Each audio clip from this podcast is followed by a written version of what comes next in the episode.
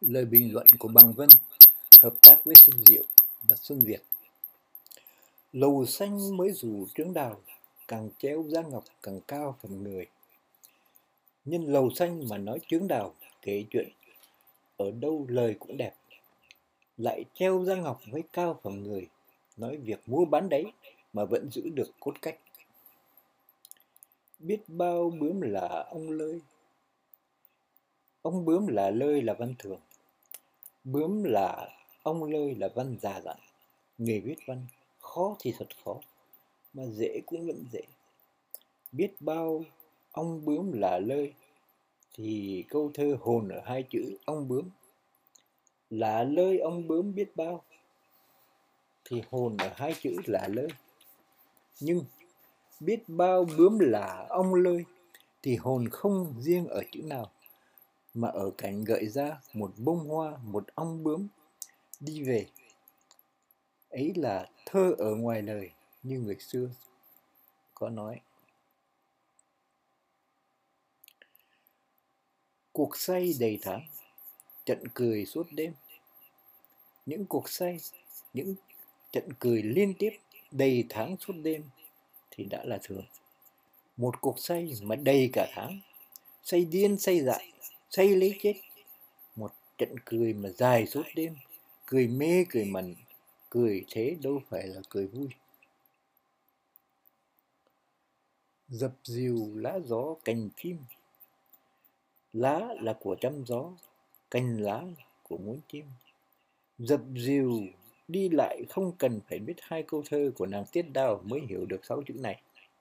Nhưng biết mà so sánh thì cũng nên chi nghênh nam bắc điệu diệp tống vãng lai phong cành đón chim nam bắc, lá đưa gió đi lại, thơ của tiết đạo.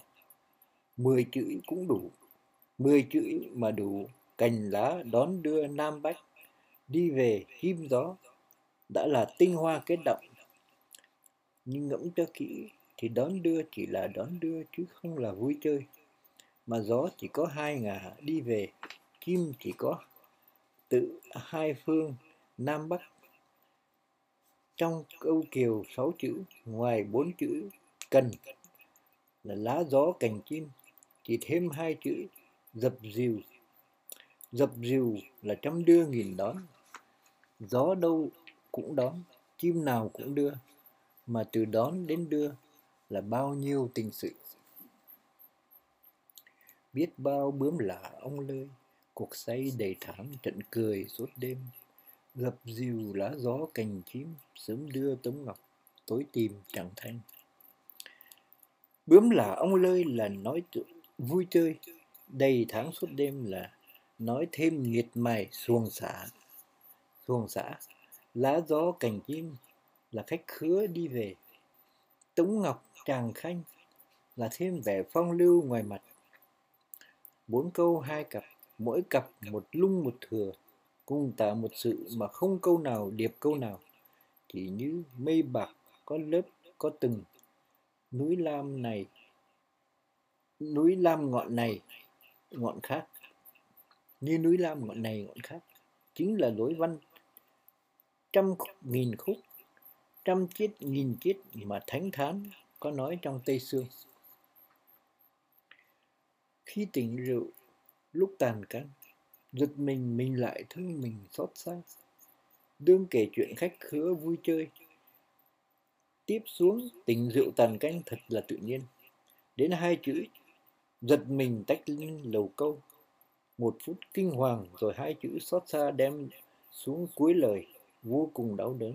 Không cứ gì nàng kiều, nhưng những kẻ có tài, có trí mà tài chưa thể dùng, trí chưa được toại khác nào con rồng thiêng đang nằm trong vũng cạn. Mỗi khi chợt nhớ đến thân thế, lại không giật mình xót xa như vậy hay sao? Khi sao phong gấm dù là, lúc ở nhà thì chỉ êm đềm chướng rủ màn che nhưng lúc xa vào lầu xanh, nhớ lại cảnh xưa thì thấy đã phong bằng gấm. Lại rủ là che nghĩ càng chua xót mà thêm thương tiếc cái giá ngọc của mình. Giờ sao tan tác như hoa giữa đường? Hoa giữa đường thì ai dặm mà không được, còn gì che chở cho nữa? Nhụy non cành mảnh, phơi ra giữa trời, giữa gió tưởng đến mà lạnh người. Mặt sao dày gió dạn sương chỉ thoa phấn tô son ở trong nhà tiếp khách thế mà lòng đau đớn, y chề tưởng như nét mặt đã dặn dày vì da xương ra gió. Thân sao bướm chán, ông truyền bấy thân. Ôi, thân là thân ngàn vàng, thế mà đến nay, đến bây giờ chẳng những mình tự hồ với mình, lại cả đến bướm ông cũng chán trường nữa. Khi sao phong gấm rủ là, giờ sao tan tác như hoa giữa đường mặt sao dày gió dạn xương, thân sao bướm chán ong trường bấy lâu, bấy thân. Trong bốn câu này ta chỉ thấy bốn phép giàn văn. Ta thấy có bốn phép giàn văn. Khi sao phong gấm rủ là một câu vọng lên thời trước, giờ sao tan tác như hoa giữa đường, một câu trông xuống cảnh bây giờ. Tứ văn hai mặt đối nhau, phương đông một ngọn, núi phương tây, một ngọn núi, đông tây, cùng lên vút song song. Ấy là phép non cao đối ngọn. Phép này thông dụng nhất trong văn chương của ta. Xưa, khéo dùng thì lời văn đã đẹp, hơi văn lại liền. Những kẻ xính dùng phép ấy mà dùng không nổi. Đối tứ chẳng được, đối ý cũng chẳng nên quay ra trọi chữ văn đọc lên, như gõ trống đập thùng vậy khi sao phong gấm dù là, một câu vọng lên thời trước, giờ sao tan tác như hoa giữa đường. Mặt sao dày gió dạn xương thân sao bướm trắng, ong trường ấy thân. Ba câu trông xuống, cảnh bây giờ tứ văn cũng đối nhau như nặng nhẹ không cân. Nhưng nặng nhẹ không cân ấy là phép. Đăng kiếp, đảo ngàn.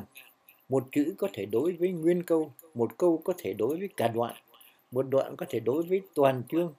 Hùng kính như hải đăng chỉ một ngọn mà soi thấu được trăm nghìn hòn đảo.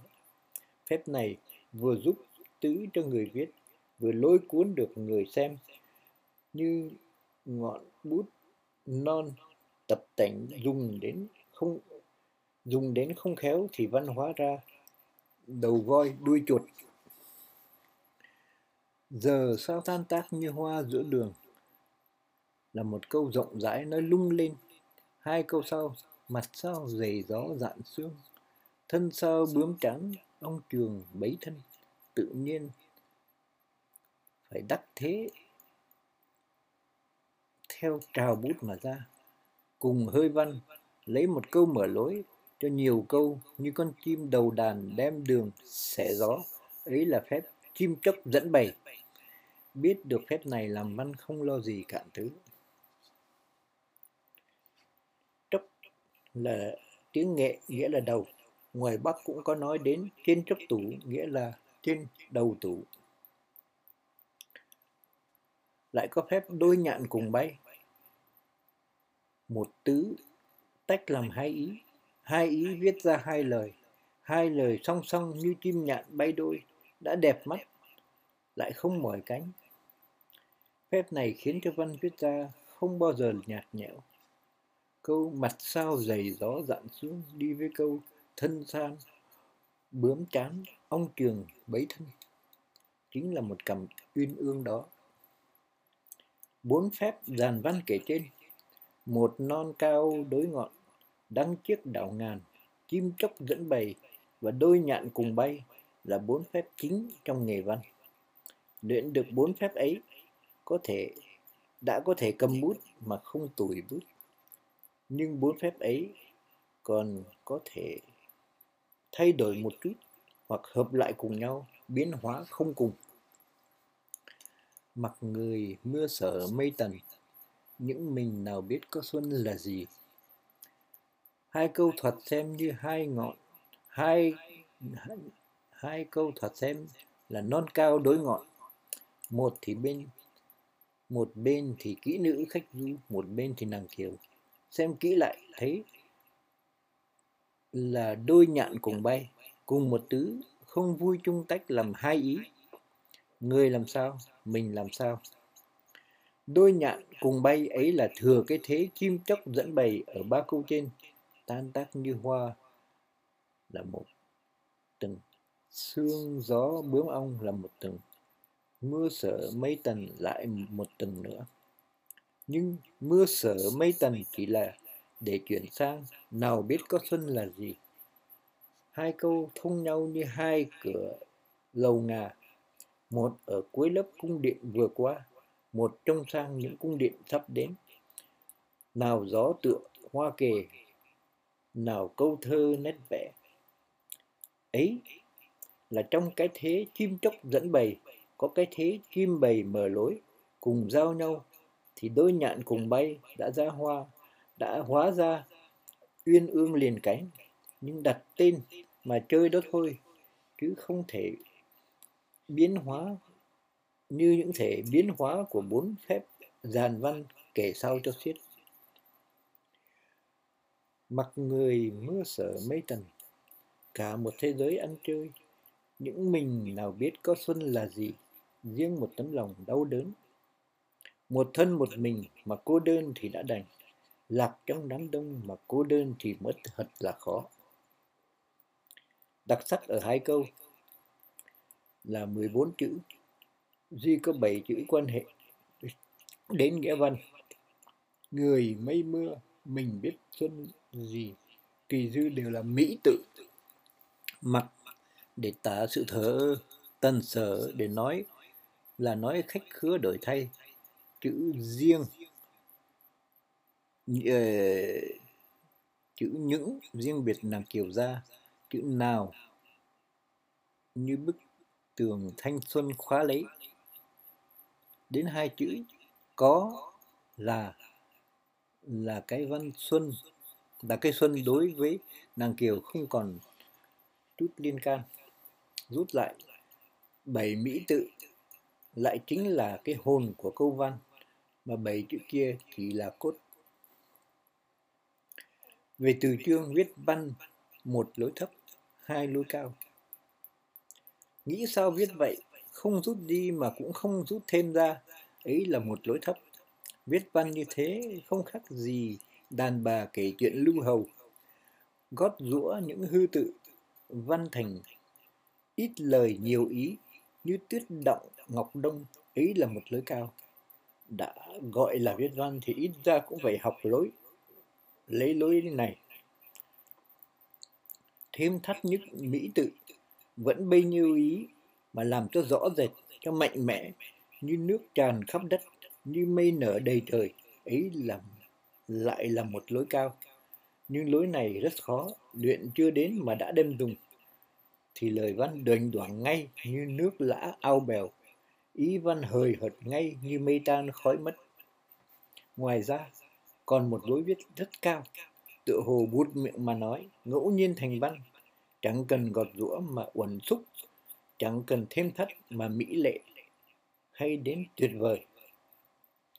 Thí dụ như câu, một mình không biết làm sao của nàng kiều, trong kiều.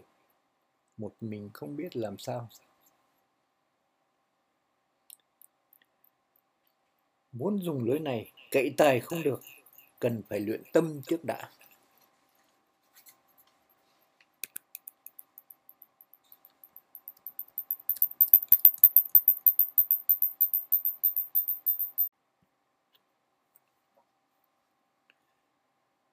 Nhận thấy cái hay của hai câu hoa tiên rồi, ta trở lại hai câu kiều mà so sánh.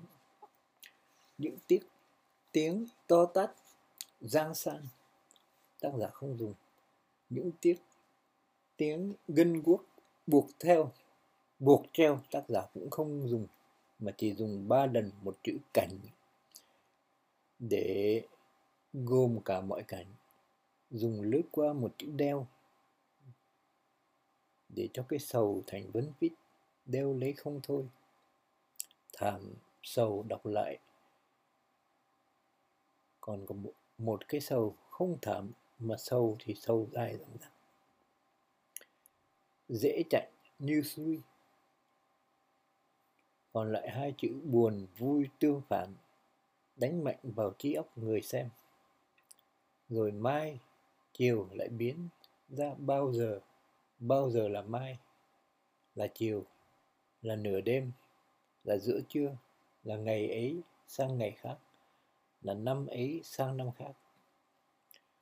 Tác giả hoa tiên viết ra một câu, ôm trùm được sông núi viết một câu nữa, thông suốt được thời giờ tác giả truyện kiều viết ra một câu bao quát được vạn vật viết ra một câu nữa, vượt hẳn ra ngoài tháng ngày tác giả hóa tiên viết thật hay.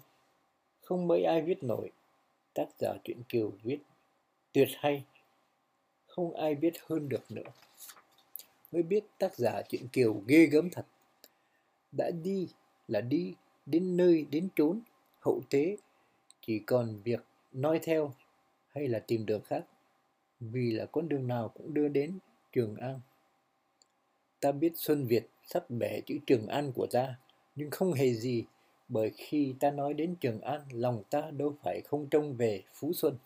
Một, Trường An là kinh đô cũ của nước Tàu, Phú Xuân là tên xưa của Huế.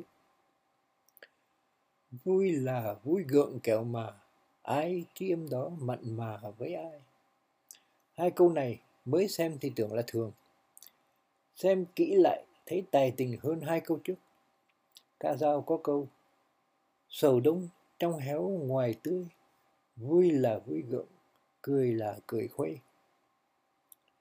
Tác giả mượn bốn chữ vui là vui gượng giống với bốn chữ cánh nào cánh cánh nào chẳng cánh nào cánh chẳng ở trên thật là đắc địa còn hai chữ sau vui là vui gượng đã là hết tứ tay văn non thì sắp đến sắp liền vào hai chữ ngần ngơ hay vô vị.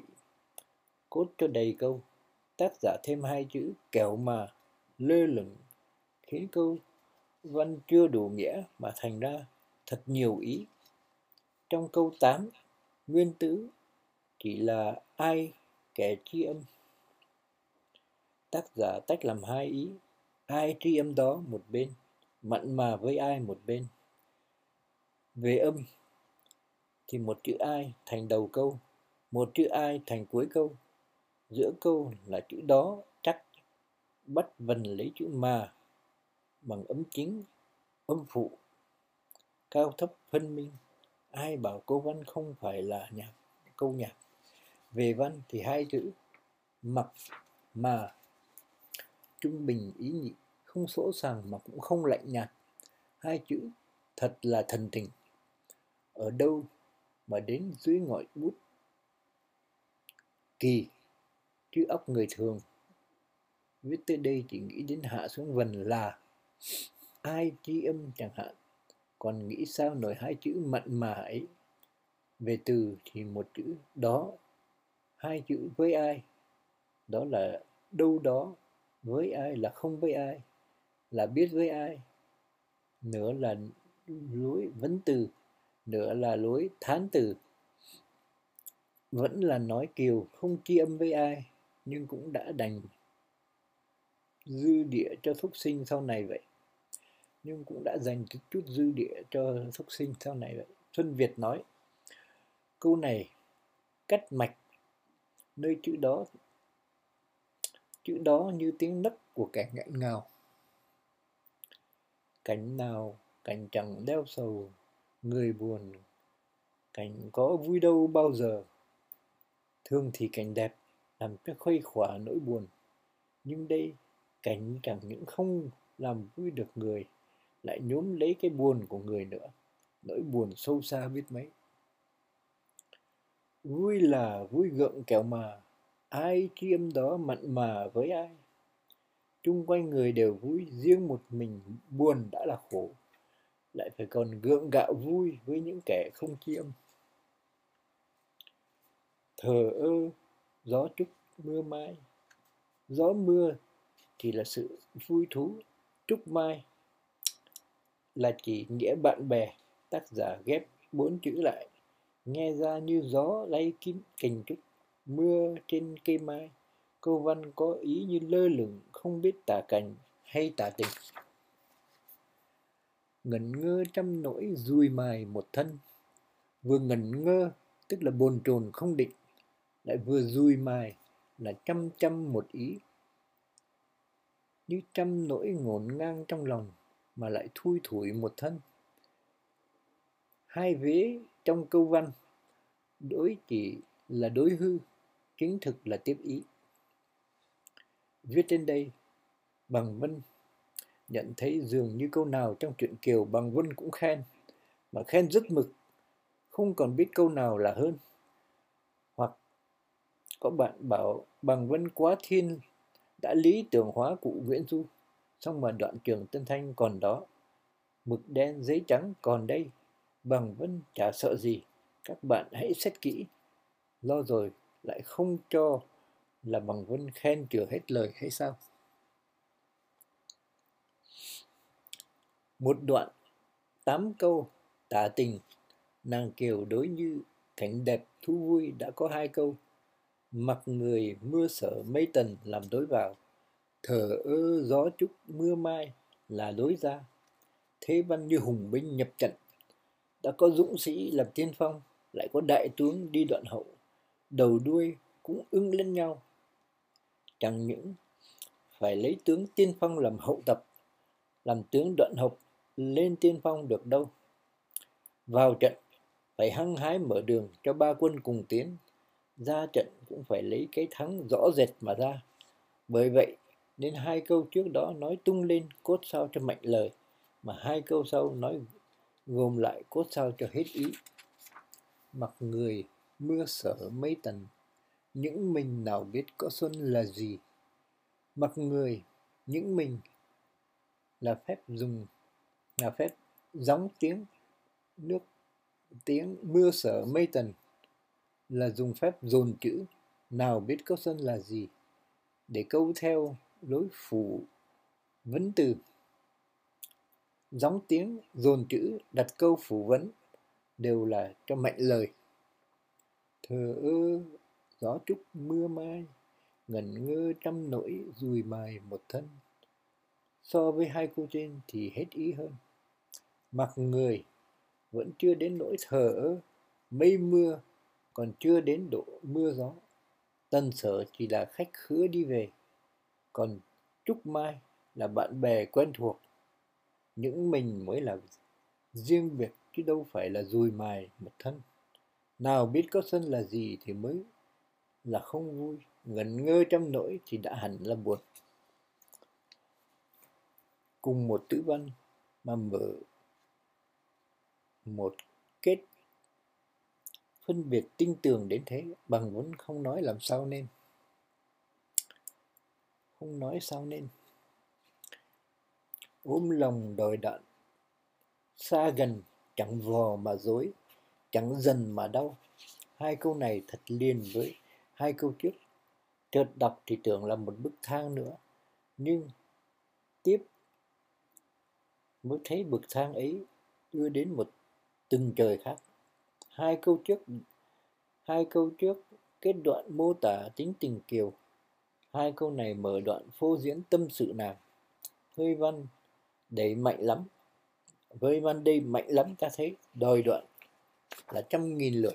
Xa gần là muôn đoàn hội nỗi. Ôm lòng, mang theo không rời. Vò dối dần đau là quặn ở ruột gan sót ở da thịt. Một đoạn văn sau, nỗi đau đớn của nàng kiều như tự bật đến tiếng, tự biến thành câu, tự hút lên mực mà trào lên giấy. Làm nhà văn viết những đoạn, rồi rào rồi rào quá như thế. Cũng lo như khi viết những đoạn khô khan khô khan thì viết ra không nổi. Rồi rào quá thì không biết viết gì nữa gì ra nữa. Nhưng chỉ xem hai câu mở mạnh mở mãnh liệt này, đã thấy tác giả có cây bút mạnh như thạch trụ ngăn sông, dầu hơi văn có như mưa lũ tràn bờ, sức bút của tác giả cũng thừa điều khiển ngọn nước. Thừa điều khiển. Nhớ ơn tín chữ cao sâu một ngày một ngả bóng dâu tà tà. Dặm nghìn nước thẳm non xa, nghĩ đâu thân phận con ra thế này. Sân hòe đối chút thơ ngây trên cam ai kẻ đỡ thay việc mình. Nhớ lời nguyện bước, ba sinh, xa xôi ai có thấu tình chẳng ai. Khi về hỏi liễu chương đài, cành xuân đã bể cho người chuyến tay. Tình sâu mong trả nghĩa dày, hoa kia đã chấp cành này cho chưa một đoạn 12 câu, tâm sự nàng kiều. Sáu câu chữ hiếu, sáu câu chữ tình. Nhưng trong chữ hiếu lại có chữ đễ, trong chữ tình lại có chữ nghĩa. Mà cả hiếu lẫn tình đều có thân mình ở trong. Như trên đã nói, hơi văn ở đây mạnh lắm. Ví như quân lính. Khi đã sung phong, cơ nào đội nấy tiến thoái công thủ vẫn có quy tắc. Nhưng hàng ba, hàng tư, bước một, bước hai thì không hạn định nữa.